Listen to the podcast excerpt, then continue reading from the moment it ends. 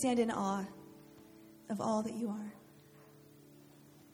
Almighty creator of the universe, you love each of us, your children, with a love that surpasses our understanding. Lord, we come before you today with hearts in so many different places. Some of us are filled with sorrow, weighed down with burdens, seeking to find a glimpse of the hope that you promise. Some of us are filled with joy, excited about all that you are doing and will do.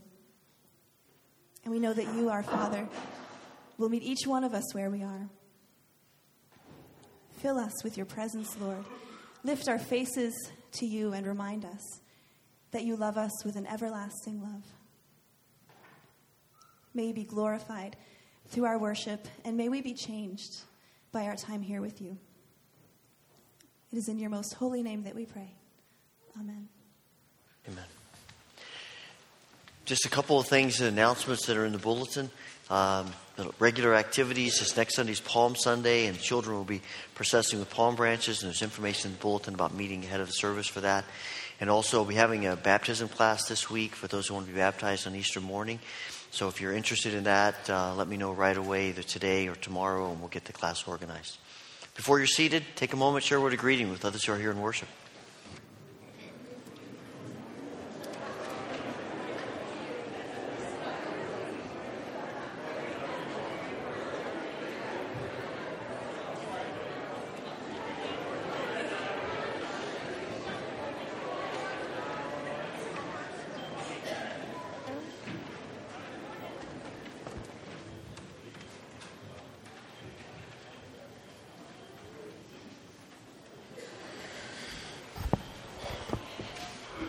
Our scripture reading for this morning is found in John chapter 19, verses 28 through 37.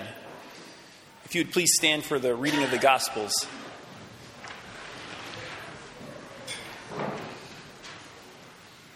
John chapter 19, verses 28 through 37. Later, knowing that all was now completed, and so that the scripture would be fulfilled, Jesus said, I am thirsty. A jar of wine vinegar was there, so they soaked a sponge in it, put the sponge on a stalk of the hyssop plant, and lifted it to Jesus' lips. When he had received the drink, Jesus said, It is finished. And with that, he bowed his head and gave up his spirit. Now it was the day of preparation, and the next day was to be a special Sabbath. Because the Jews did not want the bodies left on the crosses during the Sabbath, they asked Pilate to have the legs broken and the bodies taken down. The soldiers therefore came and broke the legs of the first man who had been crucified with Jesus, and then those of the other. But when they came to Jesus and found that he was already dead, they did not break his legs. Instead, one of the soldiers pierced Jesus' side with a spear, bringing a sudden flow of blood and water. The man who saw it has given testimony, and his testimony is true. He knows that he tells the truth and he testifies so that you also may believe. These things happened so that the scripture would be fulfilled. Not one of his bones will be broken. And, as another scripture says, they will look on the one they have pierced. At this time, I'd like to invite the ushers to come forward and assist us in the giving of our tithes and offerings. And children ages 2 to 5 may be dismissed for Children's Church.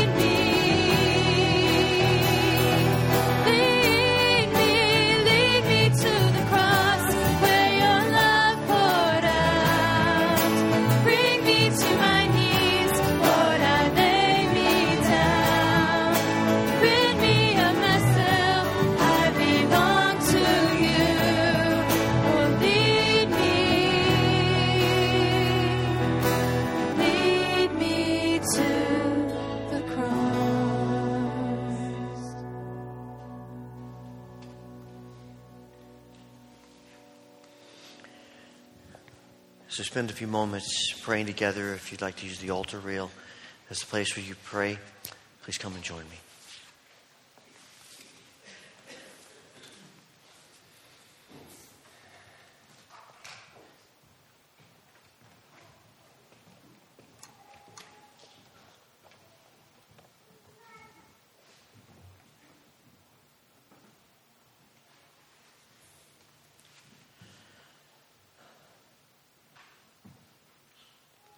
Heavenly Father, there's much on our hearts as we come today.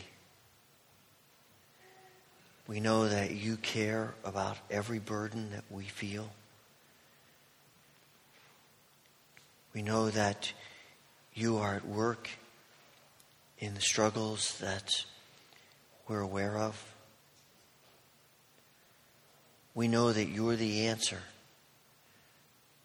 to these needs. And so, in this moment of silence, hear our prayers as we lay out before you the burdens and the needs and the struggles on our hearts.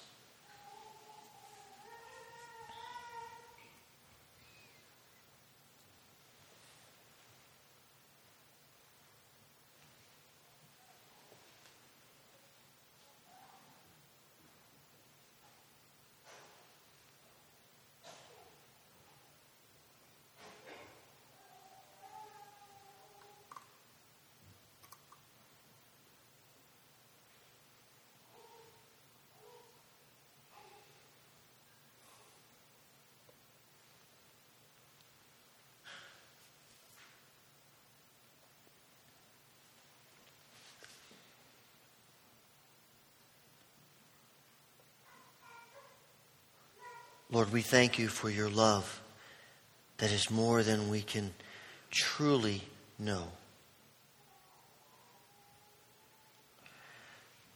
Father, we pray that you will fill our hearts with a new awareness of your love and your mercy as we see it on full display through Christ on the cross. We pray, Father, that you will speak into our souls to know the depth of your concern for us and your grace to us and your mercy in this world. You know the burdens that we bring today grief, prayers for healing, prayers for comfort, prayers for relationships that are broken, prayers for this world of turmoil and war and pain, and prayers that we, your children, will bear witness to your love and your mercy and your truth in the world that desperately needs you. Father, we pray that your power will be revealed in this world through your Holy Spirit. And we ask, Father, that, that you will make us channels of your loving grace and of your truth in this world that desperately needs love and grace and truth. Father, we pray that as your Spirit works in us, as we understand more and more the depths of your love for us, we pray that you will empower us to become your sons and daughters that you created us to be, filled with joy and truth. Speak into all of the moments of our lives. And as we throw ourselves at your feet, let us be servants who represent you, who love you, who share you. And we pray this, Father, through Christ, the one who teaches us the model for prayer, which we now pray together. Our Father, who art in heaven, hallowed be thy name. Thy kingdom come, thy will be done on earth as it is in heaven. Give us this day our daily bread, and forgive us our debts as we forgive our debtors. Lead us not into temptation, but deliver us from evil. For thine is the kingdom and the power and the glory forever.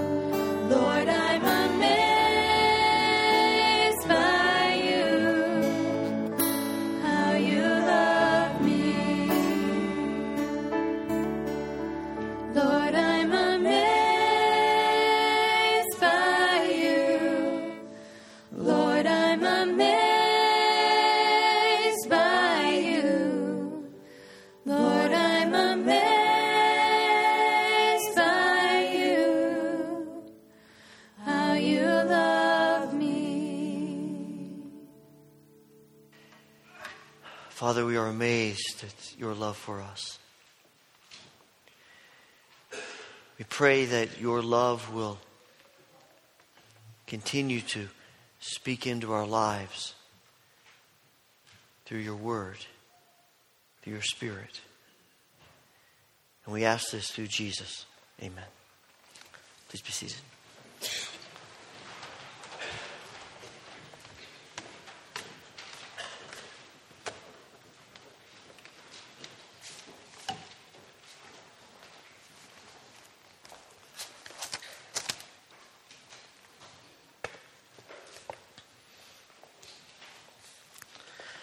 I am not the most patient driver on the road. I, I often get irritated with people who are slow or not doing what I think they should do or doing things that, you know, are dangerous or at the very least are not what I want.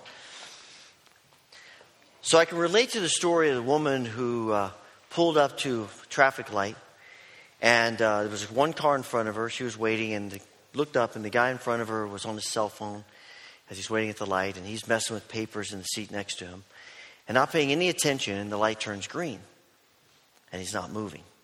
He doesn't realize the light turns green. And so she's back there and she's starting to get really irritated. And she's pounding on the steering wheel and she's yelling at him. And her language is getting more and more colorful about the fact that this guy is not leave, not moving as the light turns green. And she is doing everything in her power to, to uh, communicate her frustration and her rising anger at this guy who is so uh, unaware of what he ought to be aware of. And finally, the light turns yellow, and she lays on the horn and just keeps yelling louder and louder. And, and all of a sudden, the guy realizes, and he looks up, and he sees the light turn yellow, and he jams on the accelerator and races through the intersection, leaving her stuck there at the red light again one more time. She's so frustrated, and all of a sudden she realizes there's something to her left, and she turns and looks, and staring, she stares into the barrel of a gun being held by a police officer. And he says, Ma'am, turn off the car, take your hands off the wheel. So she does. I mean, she's scared to death. Just get out of the car, and she does. And he says, Put your hands on the car, and she does. And he cuffs her, puts her in the back of his patrol car, and takes her to the police station. And she is, you know, fingerprinted, booked, photographed, and put in a cell. And for two hours, she sits in the cell. And when she comes back, about two hours later, another officer comes and gets her, brings her out to the booking desk, and there's the officer that arrested her, and he says, has all of her personal effects. And he says, Ma'am, I am so sorry. He said, I was sitting behind you watching all this unravel, unravel, unravel as you were, you know, just screaming and swearing at this guy in front of you and going crazy. And I looked down and I noticed that you had a bumper sticker in your car that said, Follow me to church, and a little Ichthus symbol on your bumper. And I thought, You must have stolen the car.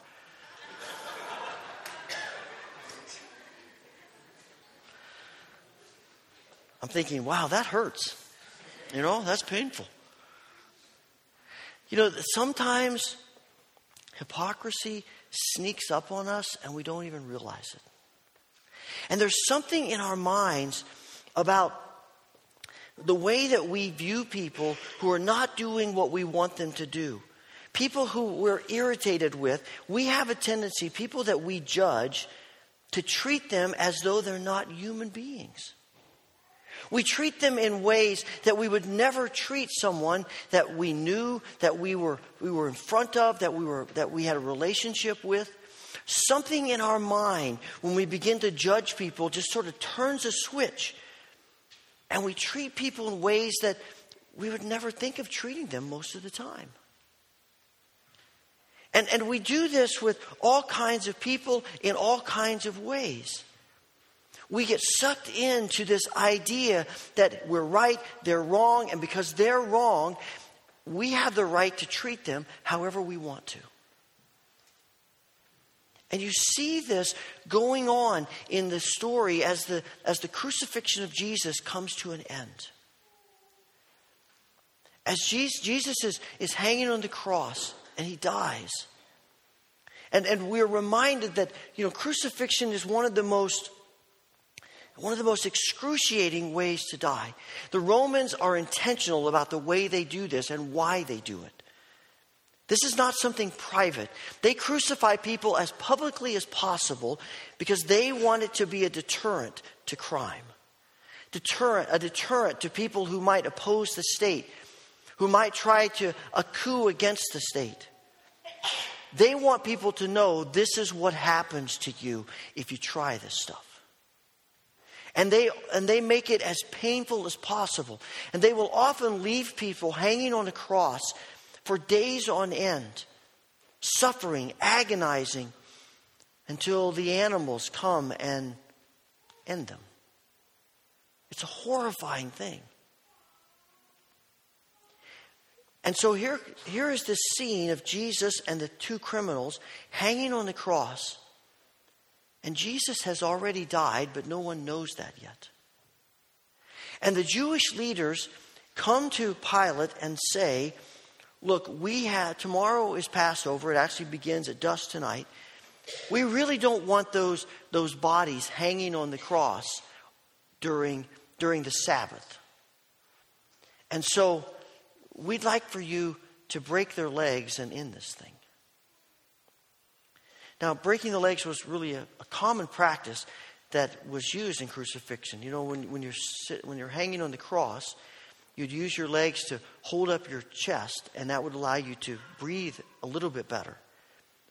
But once your legs are broken, you have no way to hold yourself up, and it accelerates asphyxiation, and the, and the, and the damage from, from taking a, a club or something and breaking the legs was also traumatic. And, and it was a horrific end. And it would definitely speed up death. What's intriguing to me is that the religious leaders come to Pilate and ask him to do this not because they feel sorry for the people hanging on the cross, not because they feel twinges of guilt that maybe the way they treated Jesus wasn't right and let's just sort of get rid of that. Not because they want it to be done and over with and let's forget about it, but because it's going to sully their Sabbath worship. And as I read that, I thought to myself, how ironic that, that, that thinking about worship has absolutely no effect on how they view these men suffering on the cross. There is no compassion in them at all. And part of it's because they have this confused idea of what Sabbath is about, about what worship is about. What we're really seeing here is a culmination of what we see from the religious leaders throughout the whole, all the Gospels. And really, if you go into the Old Testament, you see it as well. In Mark chapter 3, Jesus is in the synagogue on a Sabbath, and a man comes in whose hand is withered. And Jesus asks the religious leaders, Is it okay to heal on the Sabbath? And they don't answer. So Jesus heals the man. And Mark tells us that from that moment on, the religious leaders begin to plot how they might murder Jesus because he heals on the Sabbath. In Luke 13, Jesus again is in the synagogue on the Sabbath, and a woman walks in who has been crippled, bent over, unable to stand up straight for 18 years. 18 years she has been like this. And Jesus looks at her and he heals her. It's an amazing miracle. And the religious leaders are irritated, they are upset. And they make that known to people. They're all six days a week, you can do this kind of stuff. That's not what we do on the Sabbath. And the clear message is the Sabbath is not for helping people in need, the Sabbath is for worshiping God. And you see the dichotomy, the duplicity in that kind of mindset that worshiping God would have absolutely nothing to do with compassion for people. And now we come to this scene at the cross, and the religious leaders are once again saying, We want to worship, and our worship has absolutely nothing to do with showing compassion to people who are hanging there, suffering, and dying. And, and the answer is let's just get rid of those people. You and I wrestle sometimes with compassion, particularly toward people that we judge, for whatever reason, unworthy of compassion. And we're all, we all wrestle with that. It might be about different things, but we all wrestle in one way or another, at one time or another, with, with feeling compassion for people that we think don't deserve compassion. It might be related to the social issues of our day. It might be related to lifestyle choices that people make. It might be related to theological differences. It might be related to what we do in the church and our idea of what the church should be, what we should say, what we should do, what, we should, what this should look like. And it doesn't mean that our lack of compassion means that we're going to, that we want to see people die or even to see people suffer. There's just, but there is something in the back of our minds that has that says, well, they're just getting what they deserve. I'm not really all that upset that something bad is happening to them. Because, hey, that's what happens. And something in us believes that if people are our enemies, if people oppose us, if people have different, different opinions than we do, and we can judge them as wrong, something in us feels like we have the right to not show compassion to them, to live with a sense of callous indifference toward people. And it's certainly what we see here with the religious leaders. And it's a struggle in our human nature for every one of us as well. Different levels about different things, but it's part of our sinful human nature. To, we, it's hard for us to separate judging people as wrong and still feeling compassion for them. But the scriptures continually call us to be people of compassion because we worship a God of compassion. How many times in the Old Testament does God say to his people, Who am I? You want to know who I am, what I'm about? You want to understand my nature? I am a God who is patient and loving and kind and full of compassion. I'm a God who's holy. I'm a God who's righteous. I'm a God who, who is who has told you what the truth is, but I'm also a God of compassion and kindness and forgiveness and grace and love. In Isaiah's prophecy, chapter 51, he's talking about what's going to happen to Israel. That, that they're going to face the, the exile, they're going to face destruction. And you come to, to the beginning of that chapter, and, and God says to them through the prophet, I'm going to have compassion on you anyway. Even though you turn your back on me, even though you ignore me, even though you, you reject me, I am going to have compassion on you, and I'm going to bring you back into this land, and I'm going to reestablish you as my people because I'm a compassionate God. And it's not because you, Israel, deserve it. It's because of who I am. In Matthew's gospel, we see numerous times where Jesus talks about compassion. He shows compassion. In chapter 9, it says that he looked on the crowds and he had compassion on them because they were harassed and helpless like sheep without a shepherd. He looks on people who are, who are not following God. They are not doing what God wants them to do. They have, they have turned away from Him. And yet, what's Jesus' response? Well, you're getting what you deserve? No, it's compassion for them. He feels compassion.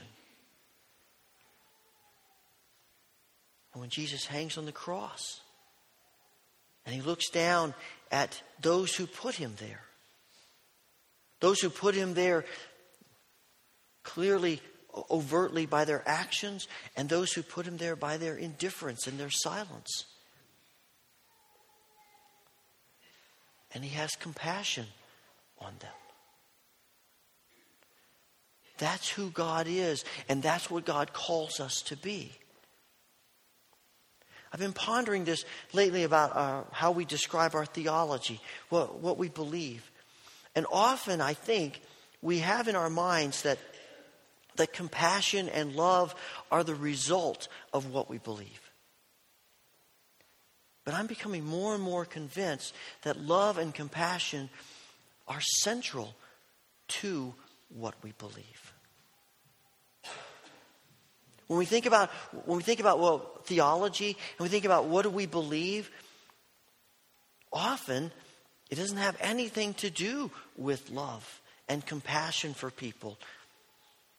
And it doesn't mean that the other statements of theology are unimportant. They are significant. They are centrally important. But right in the middle of them ought to be how we live, how we treat one another, how we view the world. And somewhere in that ought to be reflected what Jesus says summarizes everything that God teaches his people. Love the Lord your God with all of your being and love your neighbor as yourself. Compassion. And something in our minds has, has believed that if we worship and it doesn't lead to compassion, well, no big deal. The reality is, if our worship doesn't lead us to compassion and love for people in need, something is wrong with our worship. Because that is, that's the natural flow of, of being with God and of being in the presence of God and being filled with the Spirit of God to be compassionate, to love people, to care about people, whether they are people that we agree with or disagree with, whether they are people who, are, who have declared to be our avowed enemies or our friends. To be people, whether it's people who take different positions about things or the same position, it's what we do. Because it's who God is. It's what Jesus does. Remember back in the in the 80s when when the HIV and, and, and AIDS epidemic was coming to the surface of our understanding. And, and there was a lot of uncertainty about, about what caused and what transmitted this disease. My, my sense was that for most people in the church, particularly the evangelical church, basically the mindset was this was a disease that was caused and transmitted through homosexuality. And, and I listened to people, both nationally, voices of the church, as well as people that I knew, who were opposed, vehemently opposed, because of their understanding of this disease, were vehemently opposed to AIDS research and to anything that might might help understand this disease because, quite frankly, people were getting what they deserve. It was appalling. And we've come a long way since then. But it seems to me that something in our response should have been great compassion. Of all people in the world, compassion for people who are suffering, for people who are in need. But unfortunately, it felt like we were more concerned fighting a social issue than we were showing compassion to people who were suffering and hurting. And, and showing compassion to people doesn't mean that we stop acknowledging truth and standing up for truth and being committed to truth. It's just that they aren't mutually exclusive. We can be people who stand tall for truth and still give ourselves in compassion to people who are suffering and people who are in need. And in fact, uh, if we are truly committed to the truth of who God is and to the kingdom of God, compassion will ooze out of us. And it ought to be one of the things that comes out of being people who come together for worship. That because we've gathered for worship, because we've encountered God, because we have sung songs and read scriptures and prayed prayers and joined our hearts together and we've engaged the word, that out of that we leave here with a greater degree and desire to be compassionate to people who are needy and hurting and in pain. Because that's who God is.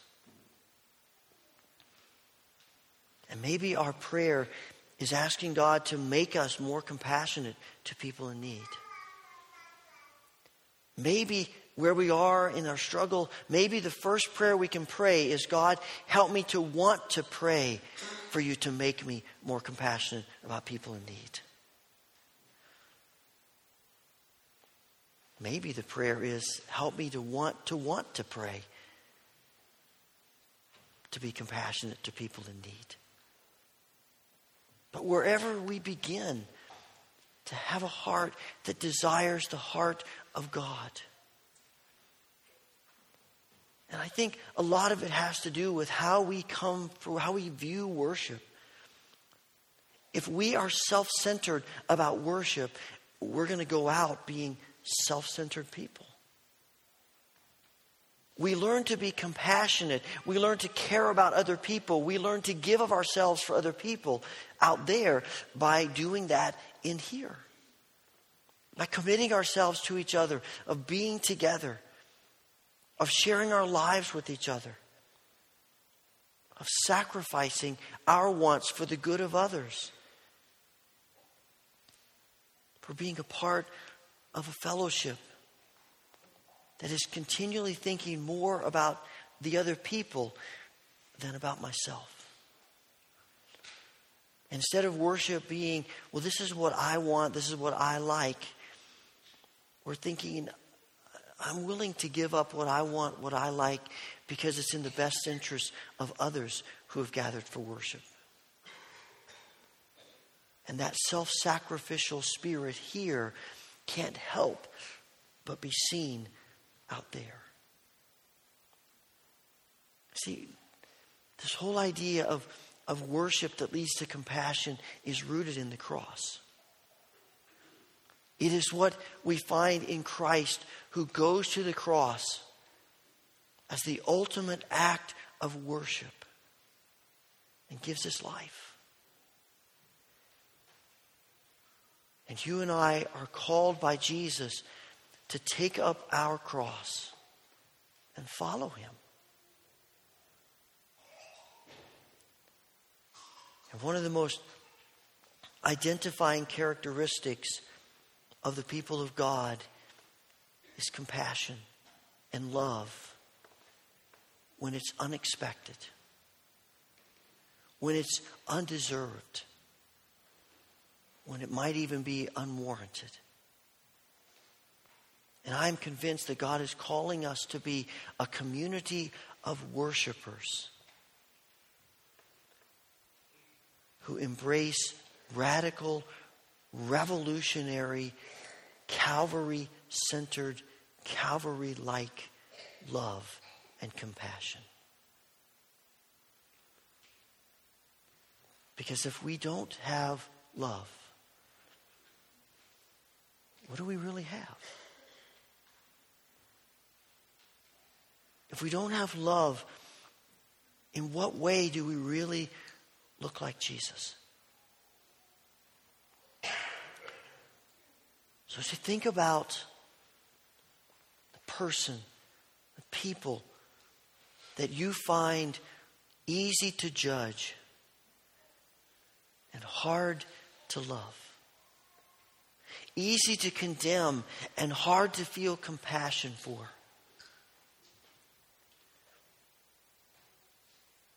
Are you willing to make an effort to pray, to ask God to change your heart as I'm asking Him to change mine? In this moment of silence, just ponder what God may be saying to you. Open our hearts to Him.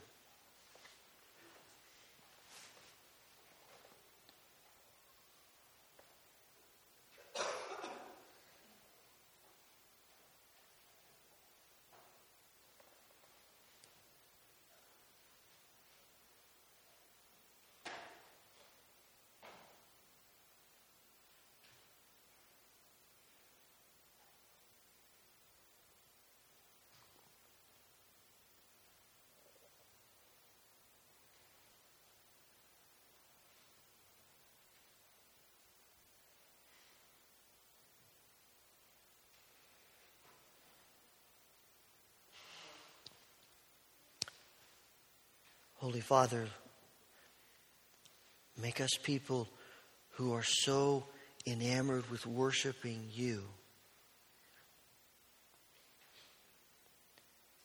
that we love each other, that we're filled with compassion for each other. And that spreads to people and to people groups and to the world in which you lead us. Change our hearts, Lord. Let our worship together make us people that truly desire your heart and desire to look like Jesus. Through Christ we pray. Amen.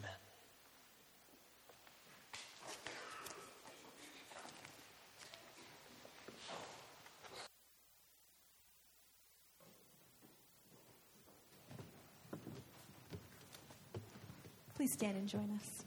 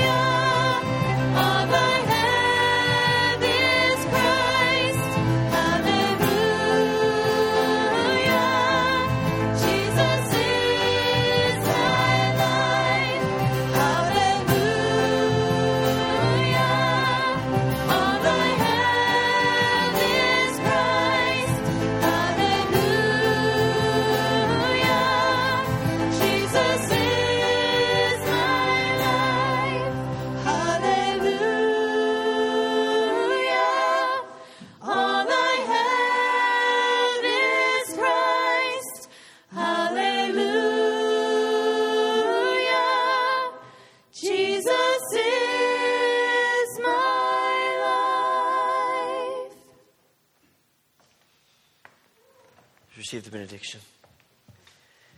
May the Lord bless you and keep you. May the Lord make his face shine upon you and be gracious unto you. May the Lord turn his face toward you and give you peace. Amen.